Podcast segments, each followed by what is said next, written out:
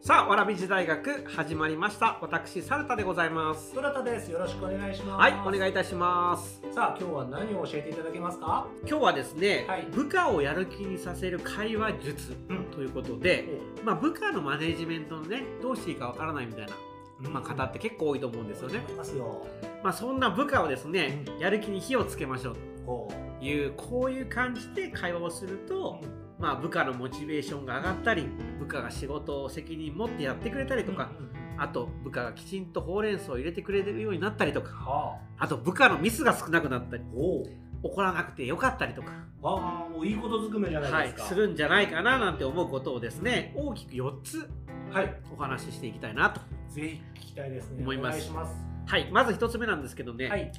聞く傾聴するですねまずは徹底的に部下の話をちゃんと聞くことから始めましょうと聞き手の態度ってですね、はい。相手の話しやすさに影響するじゃないですかめちゃくちゃしますよね。部下が、まあ、この上司なら自分の考え聞いてもらえるんじゃないかなと感じるような聞き方が大事ですと。なるほど。で具体的にはどういうことをすればいいかというと、はい。まあ、例えばパソコン作業しててん部下が話しかけに来ましたと。ありそうですね。はい、あ何みたいなうんよくあるじゃないですか要するにパソコン打ちながら話半分に聞くみたいな、はい。はいはい。そういうことは。はダメなんですねやっぱ手を止めて話を聞いてあげるっていうことに集中する。そうですああ、なるほど。ちゃんと集中しましょううんと、うんうんあと相手に体と顔を向けてう前のめりにちゃんと聞いてあげると横向きでこう話を聞くよりもよくより聞いてますよっていうメッセージになりますよね。そうです、はいはいあとはアイコンタクトをねきちりと、はいはいはいはい目をね見るみたいなはいね、必要ですと、うん、相手と表情を合わせていこうなんていうのも言いますよね。そうですね、いはい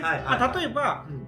暗い報告をしたい時、うんねちょっとミスをしましてはいみたいなうん話もありますし、うん例えば何かを達成したうんやりましたみたいな、うんうんね相手がん笑顔なら笑顔うん悲しそうなら自分も悲しそうな表情でねうん聞いてあげるっていう同のも調してあげるということですね。そうです、はいはいはいはい。あとは、うん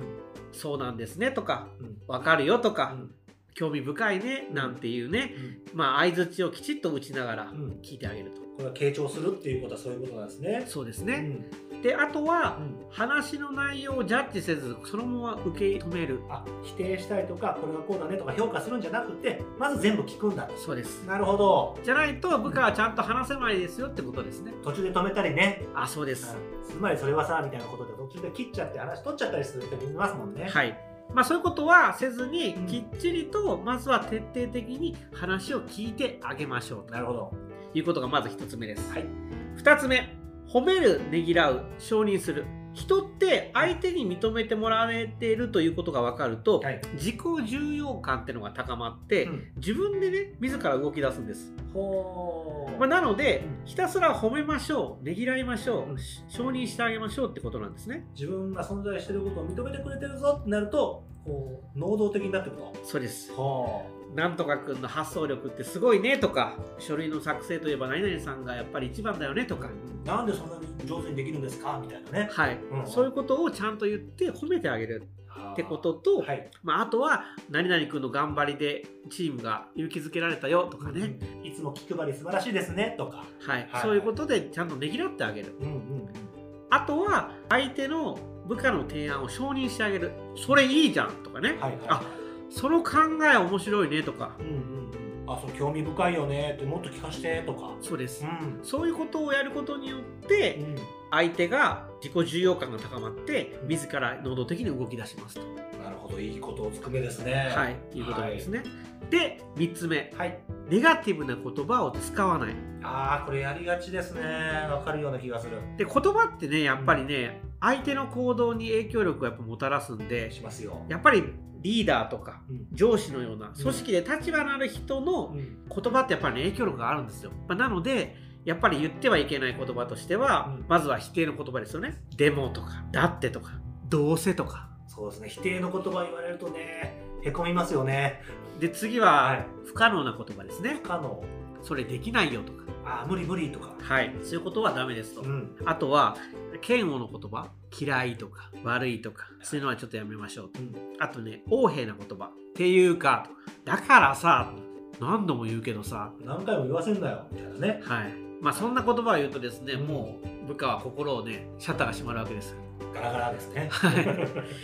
なのでまあ気をつけましょうということですねさっきの承認すると全く逆ですね。はいなのでネガティブな言葉は極力使わないようにしてください、最後4つ目ですねはい、誰の悪口も言わない大事。これですね意外とですね言ってしまってるケースってのがありましてほまあ、悪口をですね、まあ、例えばその部下の悪口は言わないんですけど、はい別の部署のううん何々さんの悪口を言う、はいまはた違う部下の悪口を言う、うんまた違う上司の悪口を言うみたいなことってあると思うんですけども、それを言ってしまうと、う部下はどういう反応をするかっていうと、はい。例えば自分のいないところで自分の悪口を言ってるかもしれない、うん。と思いますよね。わかりますすごく。でこれだと信用がされなくなるわけですよ、はい。あとはその悪口に同調しないといけないんだろうかうんまあ、例えば自分が大好きな同僚の悪口を言われはいたとして、同僚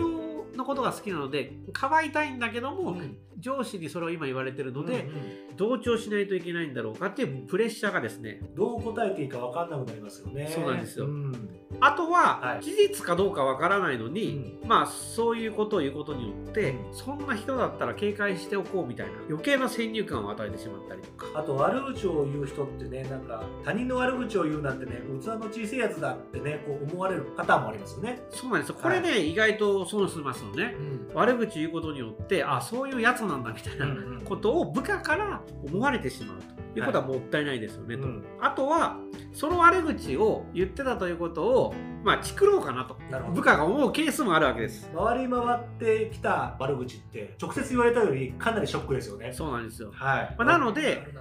誰の悪口も言わないことこれ大事ですねそうですね、まあ、まあ根本的に人間を直してくださいってことですね。そうです、 はい、ということで、まあ、今回部下をやる気にさせる4つの会話術と はいいうことでお話をさせていただきました僕これでね一つね思い出しました、はい部下の悪口を言わないのすごい大事じゃないですか陰で部下を褒めると評価上がるんですよあー逆のねはいはいあこの人は陰でそういうふうに言ってくれる人なんだっていう全く逆の効果があるのでそれもテクニックですねはいはいいいと思いますのでぜひそれの方はやってみてくださいはい、ぜひですね。はい、ということで今日は4つのですね、はい部下をやる気にさせる会話術ということで、今日学んだこと、えーまずは聞く傾聴するってことですね、はいそして次に褒めるねぎらう承認するこれをやると相手は能動的に動き出すぞはいで、すね